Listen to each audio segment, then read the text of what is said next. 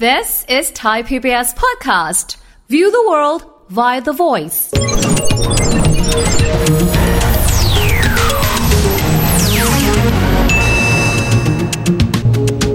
สวัสดีครับยินดีต้อนรับเข้าสู่รายการเศรษฐกิจติดบ้านนะครับพูดถึงเรื่องของเงินดิจิทัล10,000 บาท ถือว่าเป็นประเด็นที่มีการพูดถึงกันค่อนข้างต่อเนื่องทีเดียวนะครับมีฝ่ายที่เห็นด้วยมีฝ่ายที่ไม่เห็นด้วย ดังนั้นรายการเศรษฐกิจติดบ้านของเราก็เลยมีการจัดการไลฟ์ขึ้นมานะครับสำหรับประเด็นนี้ด้วยนะครับเรามีการพูดคุยกันหลายประเด็นเลย เช่น ที่มาของเงินจะมาจากไหน เงินที่จะแจกตกลงเป็นเงินดิจิทัลเป็นโทเค็นหรือว่าเป็นเงินตราหรือว่าที่เรียกว่าเงินเฟียสครับเราคุยประเด็นหลากหลายนี้นะครับกับแขกรับเชิญของเราสองท่านครับท่านแรกท่านเป็นอดีตรัฐมนตรีว่าการกระทรวงการคลังนะครับคุณธีรชัยพัวนาถนารานุบาล ส่วนอีกท่านหนึ่งครับก็คือนักวิชาการอาวุโสสถาบันวิจัยเพื่อการพัฒนาประเทศไทย TDRI ดรนนทริศพิศลยบุตร ซึ่งในวันนี้ครับเราจะมาคุยกับสองท่านในประเด็นต่างๆ เหล่านี้เลยหนึ่ง เวลาแบบนี้ใช่เวลาไหมที่จะมีการใช้เงิน 5 6 0 0 0 0 ล้านบาทนี้นะครับนอกเหนือไปจากนี้ครับ เงินที่บอกว่าจะมีการแจกนี้จะอยู่ในรูปแบบไหนเอ๊ะตกลงเป็นเงินดิจิทัล เป็นโทเค็นจะเป็น CBDC นะครับ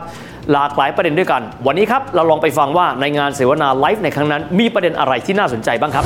5 6 0 0 0 0 ล้านบาท ท่ามกลางภาวะที่หนี้สาธารณะเกิน 60%ไปแล้วแบบนี้ รัฐบาลบอกคงไม่ได้กู้ยืม อาจารย์มองว่าช่วงเวลาแบบนี้เหมาะสมหรือไม่อย่างไรที่จะกระตุ้นด้วยเงินก้อนนี้ครับ ผมว่าเดี๋ยวท่านอาจารย์เนี่ยคงจะให้ข้อมูลว่าขณะนี้เนี่ยเอ่อเศรษฐกิจไทยเนี่ยนะที่ทางพรรคเพื่อไทยเนี่ยเขาเปรียบเทียบเหมือนกับเป็นคนไข้เนี่ย ครับ ที่นอนอยู่ในห้อง ICU เนี่ยแล้วต้องเอาไอ้เครื่องไฟฟ้ากระตุ้นหัวใจเข้ามาปึ้งเนี่ยนะฮะ ครับ มันไม่ใช่อะ เอา เวลานี้เนี่ยเราผ่านไอ้วิกฤตโควิดมาแล้ว เศรษฐกิจไทยเนี่ยกำลังเดินหน้า ตัวเลขของเอ่อทางธนาคารแห่งประเทศไทยเนี่ย GDP ปีนี้เนี่ยมันไม่ได้หรูหรา มันต่ำกว่า 3 ครับอาจารย์ แต่ว่าเท่าที่ผมดูตัวเลขคือเข้าปรับประมาณ 2.8 ก็ถือว่าไม่ได้ไม่ได้เลวร้ายนะ ก็ไม่ได้ recession นะอาจารย์นะ ขณะเดียวกันนั้นเนี่ยนะครับปีหน้าเนี่ยเขาก็ให้ตัวเลขเนี่ยสี่กว่า มันก็มันก็ไม่มีเหตุเลยนะที่จะต้องไปเอ่อเรียกว่าเอ่อทำการเอ่อกระตุ้นในครั้งใหญ่ ครับ นะฮะเว้นแต่ว่ารัฐบาลเขาบอกว่า โอ้ไม่ได้ เขาอยากจะได้ไอ้2.8เนี่ยต่ำไป ครับ อยากจะได้ 5 อ่า อ่ะ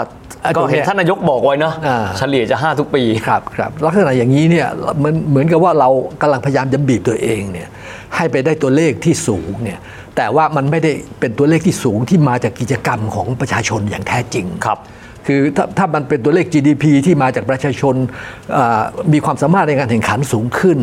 ผลิตสินค้าได้มากขึ้น แข่งขันกับต่างประเทศส่งออกได้ดีขึ้น อย่างเงี้ยเป็นตัวเลข GDP ที่มันอยู่กับเราเนี่ยถาวร โอ้ แต่ว่ามันมาจากการกู้ยืมแล้วก็ทิ้งเงินลงไปเนี่ยนะครับให้ประชาชนเอาไปกินเอาไปใช้เนี่ยมันเป็นลักษณะเป็นไฟไหม้ฟาง ครับ ผมเองมองดูแล้วว่ามันจะเกิดคำถามว่ามันคุ้มหรือเปล่า มันจำเป็นหรือเปล่า ครับอาจารย์นนทฤทธิ์ครับ ถ้าพูดถึงเรื่องตัวมัลติพลายเออร์นะครับทางภาครัฐเองก็จะบอกว่าใส่เงินเข้าไป เดี๋ยวจะมีการกระตุ้นการใช้จ่าย จากนั้นเก็บภาษีได้ด้วย เศรษฐกิจก็จะหมุน มุมมองของอาจารย์มองว่าศักยภาพของมันที่จะเป็นตัวทวีคูณ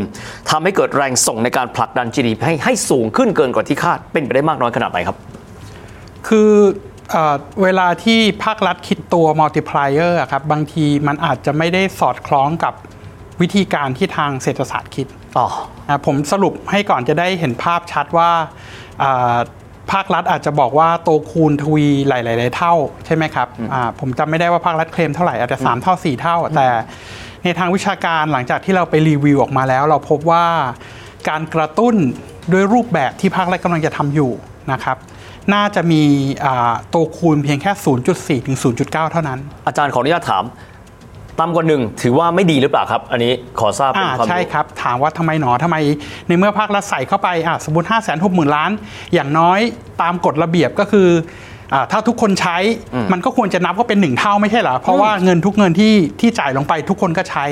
แต่ในทางเศรษฐศาสตร์เราไม่ได้คิดอย่างนั้นนะผมขอยกตัวแบบให้ให้ฟังนะก็คืออาสมมุติว่าเราเป็นคนชั้นกลางนะกันนะของอาครัวเรือนชั้นกลางของประเทศที่มีรายได้สักประมาณ 20,000 บาท ซึ่งตรงนี้อ่าต่อคนนะซึ่งก็คือถือว่าเท่ากับค่าเฉลี่ยของประเทศที่ประมาณ 7,000 เหรียญปัจจุบันนะ20,000 บาท แล้วเราผมสมมุติว่ามีการใช้ ทั่วๆไปโดยที่ไม่มีโครงการนี้นะก็คือในทุกๆเดือนเขาก็จะมีรายได้ 20,000 แล้วเขาก็จะเอาเงินไปใช้ซื้อข้าวซื้อของ 10,000 บาทหรือครึ่งหนึ่ง ซึ่งตรงนี้ก็สะท้อนภาพแบบเดียวกันก็คืออาค่าเฉลี่ยของคนไทยก็จะเป็นลักษณะนั้น ก็คือมีเงิน 20,000 บาทใช้ 10,000 เกิดขึ้นอย่างนี้ทุกเดือน จนกระทั่งเดือนต่อไป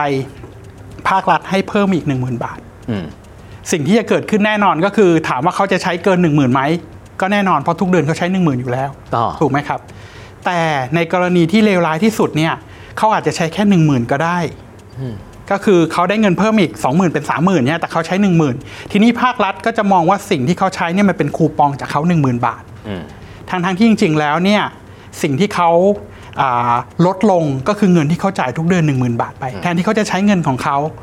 เขากลับไปใช้เงินจากคูปองแทน อ๋อ ซึ่งตรงนี้แหละในทางเศรษฐศาสตร์เราต้องคิดทอนลดลง เพราะพฤติกรรมเขาจะเปลี่ยนไปหลังจากที่แทนที่เขาจะใช้เงินสดของเขานะเขาก็จะมีอิสระที่จะใช้เงิน 1 0,000 บาทตรงนั้นที่ที่เขาได้มาแทนที่เขาจะเอาไปจ่ายนะเขาใช้คูปองไปแล้ว เพราะฉะนั้นเขาก็จะมีเงินอิสระหนึ่งหมื่นอาจจะเอาไปใช้หนี้ก็ได้ ภาครัฐบอกว่าจะไปบังคับไม่ให้คูปองไปใช้หนี้แต่ภาครัฐไม่สามารถกันเงินตรงนี้ได้ และในทางเศรษฐศาสตร์เนี่ยเราก็จะคำนวณว่าเงินตรงเนี้ยมันก็ต้องหายไปโดยเฉลี่ยครึ่งหนึ่งนั่นเอง ก็คือครึ่งหนึ่งจาก MPC ก็คือตัวที่ค่าเฉลี่ยต่อรายได้ที่เขาได้มา ครับ ตัวนี้เองเป็นตัวลดทอนที่มันทำให้ตัวคูณของเขาเนี่ยมันลดลงต่ำกว่าหนึ่ง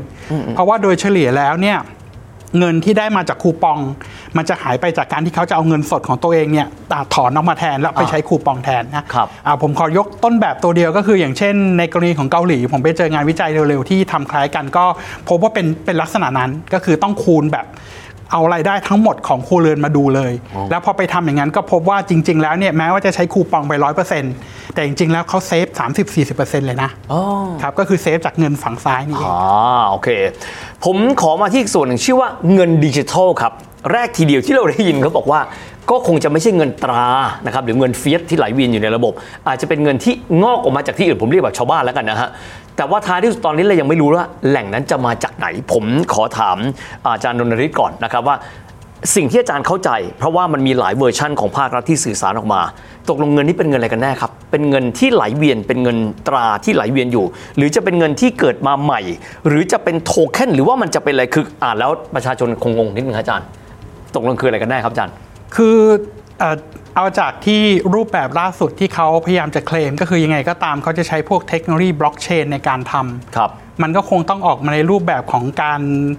มีเหรียญสมมุติอะไรขึ้นมาบางอย่างขึ้นมา อ่าน ครับเหรียญสมมุติก็จะคล้ายๆกับพวกคริปโต เหมือนโทเค็นอะไรเงี้ยด้วยอาจารย์ ใช่ เหมือนพวกโทเค็น แต่ไอเดียถ้าถ้าคิดไม่อ่าจินตนาการไม่ออกก็จะคล้ายๆกับอาจจะเป็นคูปองในอ่าพวกศูนย์อาหารตามห้างร้านต่างๆนะเวลาที่เพราะฉะนั้นพวกคูปองต่างๆ เหล่านี้ในทางอ่าการดำเนินการมันมีรูปแบบได้สองรูปแบบ ก็เป็นลักษณะที่เรียกว่าจะมีเงินมาแบ็กอัพหรือไม่มีเงินมาแบ็กอัพนะครับซึ่งอ่าผมเข้าใจว่าตามกฎหมายนะครับของอากระทรวงการคลังเนี่ยก็ บ่งชี้ไว้ว่ากระทรวงการคลังเป็นหน่วยงานเดียวที่สามารถออกเงินตราออกมาได้ ก็แปลว่าภาครัฐจะต้องมีอะไรมาแบ็กอัพไอ้ตัว อ่า เหรียญตรงนี้ ครับ เพื่อให้มั่นใจได้ว่าเหรียญตัวนี้นะไม่ว่าจะเป็นชิปคาสิโน ไม่ว่าจะเป็นเงินที่จะใช้ตามพวกห้างร้านเทสโก้โ t ตัสบิ๊กซีต่างๆ ก็ต้องมีงบประมาณอะไรบางอย่างมารองรับ เพื่อให้ให้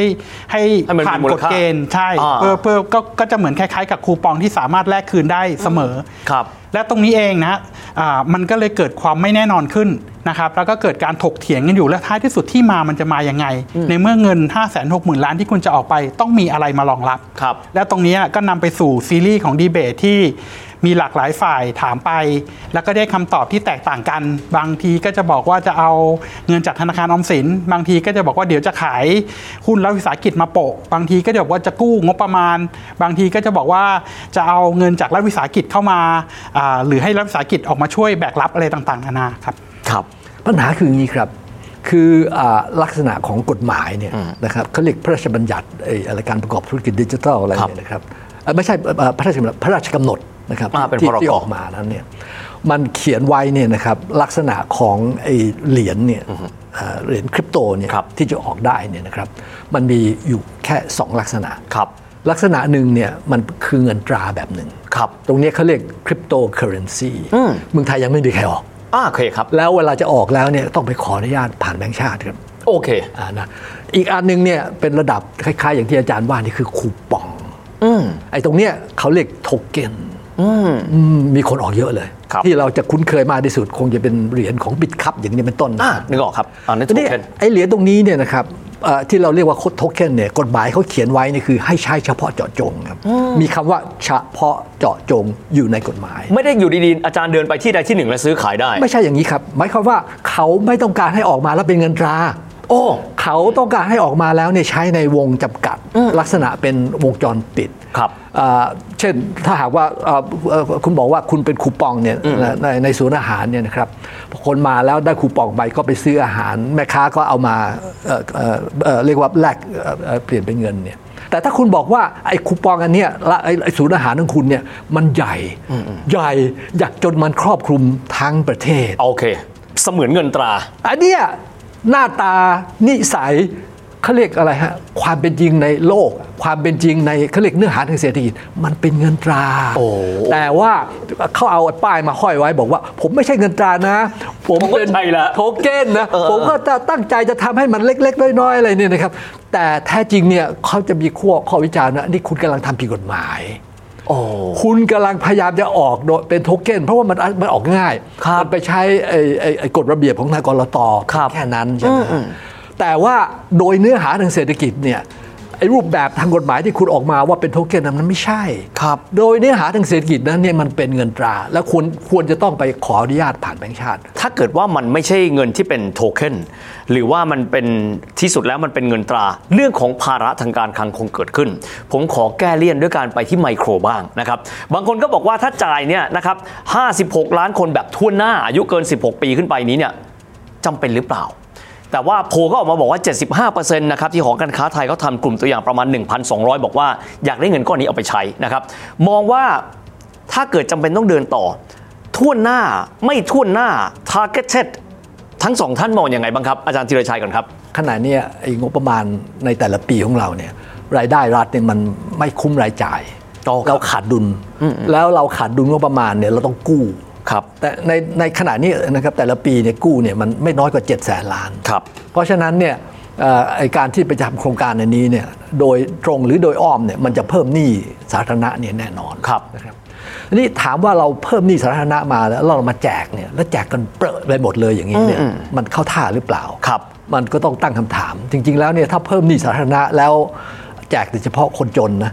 แจกโดยเฉพาะคนที่เขามีปัญหาที่เอ่อเปราะบางเอ่อแล้วก็ถ้าเราดูตัวเลขของสภาพัฒน์นั้นเนี่ยคนจนจริง ๆ ก็มีอยู่แค่ 5 ล้านคนมั้ง จริงเหรออาจารย์ เออมีอยู่ คนไทยมีคนจนแค่ 5 ล้านคนเอง อ่าครับที่อยู่ในเอ่อเขาเรียกก็ต่ำกว่าไอ้ เส้นความยากจน poverty line ครับเอ่อแต่ว่าถ้าจะขยายไปเนี่ยนะครับไปถึงเอ่ออะไรไอ้พวกที่ถือบัตรอะไรไอ้เอ่อ สวัสดิการแห่งรัฐ อะไรเงี้ยก็ยังพอได้ถ้าหากถ้าหากว่าเอารายได้เนี่ยเข้ามาตัด ครับ แต่ว่าถ้าจะไปแจกแบบเปรอะไปหมดเลยเนี่ยทั่วไปหมดเลยเนี่ย ครับ เนี่ยผมว่ามันต้องตั้งคำถาม ครับ ทำอย่างนี้ไปทำไม คือไอ้ตรงนี้เนี่ยสิ่งหนึ่งเนี่ยนะครับที่เรามักจะไม่ได้คุยกันเนี่ยคือในเรื่องของภาคการเมือง ปรัชญาทางการเมือง ครับ คืองี้ครับ ถ้าเราบอกว่าอ่าในอดีตเนี่ยนะเวลาอ่าภาคการเมืองเขาจะเสนอนโยบายประชานิยมเนี่ยมันจะมีลักษณะแคบครับ ครับ แจกแต่คนจน แจกแต่ไอ้ไอ้เนี่ยนะฮะเอ่อ ครับ ช่วยแต่คนสูงอายุอ่าบ้านหลังแรกก็เอาจะแค่แค่นี้เอ่อรถคันแรกก็แค่นี้อะไร กำหนดขอบวงเป้าไป ขอบ เลย มันจะมีขอบปะแต่ว่าถ้าเกิดบอกมาแล้วบอกว่า เออ ถ้าหากว่ารัฐบาลเนี่ยนะครับเอ่อใกล้จะเลือกตั้งแล้วเนี่ยเอ๊ะอยากจะทำให้มันเกิดคะแนนนิยมขึ้นมา ก็ GDP มันไม่ได้ติดลบก็จริงเนี่ยนะแต่ผมอยากให้มันบึงบูมกว่านี้เนี่ยนะครับ อ่า ผมก็กู้หนี่สาธารณะแล้วก็แจกประชาชนไปก็ช่วยกันไปกินไปใช้เนี่ยนะครับ อ่า แล้วนะครับถ้าพักเนี่ยในการเลือกตั้งครั้งต่อไปนะครับพักคุณแจกหมื่นผมแจกแสนหนึ่งเดี๋ยวมันก็ยังมาบอกโอ้ยกันผมแจกห้าแสนเลยอย่างเงี้ยนะครับ อัพขึ้นไปเรื่อยๆอย่างนี้นะ มันจะกลายเป็นเวลานี้คือ ผมว่าเรากำลังจะเปลี่ยนประเพณีเรื่องของประชานิยมเนี่ยจากลักษณะที่มันมีขอบเขตชัดเนี่ย ครับ มันจะกลายเป็นประชานิยมเมื่อไหร่ก็ได้ ไม่จำเป็นจะต้องมีสถานการณ์ก็ได้ ครับ ไม่จำเป็นจะต้องมีวิกฤตเศรษฐกิจก็ได้ GDP ไม่ต้องติดลบก็ได้ เราอยากจะทำตัวเลขให้มันบูม เราก็ทำไปเลย ครับอาจารย์ ถ้าทำแบบนี้แล้วเนี่ยประเทศเจริญเนี่ยทั่วโลกเจริญหมดเลยแน่นอน อันนี้อันนี้เป็นท่าที่ง่ายที่สุด ถูกต้องนะครับแล้วเราไม่จำเป็นต้องใช้คนเก่งมาบริหารมามามาเป็นรัฐบาลเลย ครับ ใครๆก็มาบริหารได้ ครับ ไอ้ตรงเนี้ยผมว่าเรากำลังเปิดประเพณีที่เป็นอันตรายในทางการเมือง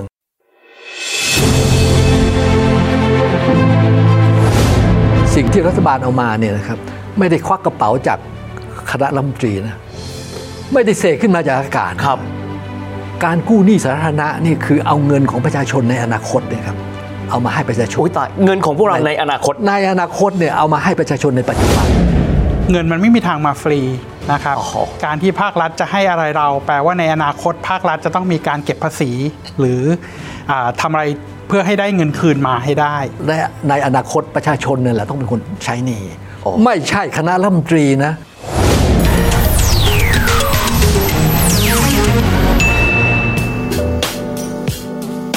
ติดตามรายการทางเว็บไซต์และแอปพลิเคชันของไทย PBS Podcast Spotify SoundCloud Google Podcast Apple Podcast และ YouTube Channel Thai PBS Podcast Thai PBS podcast. View the world via the voice.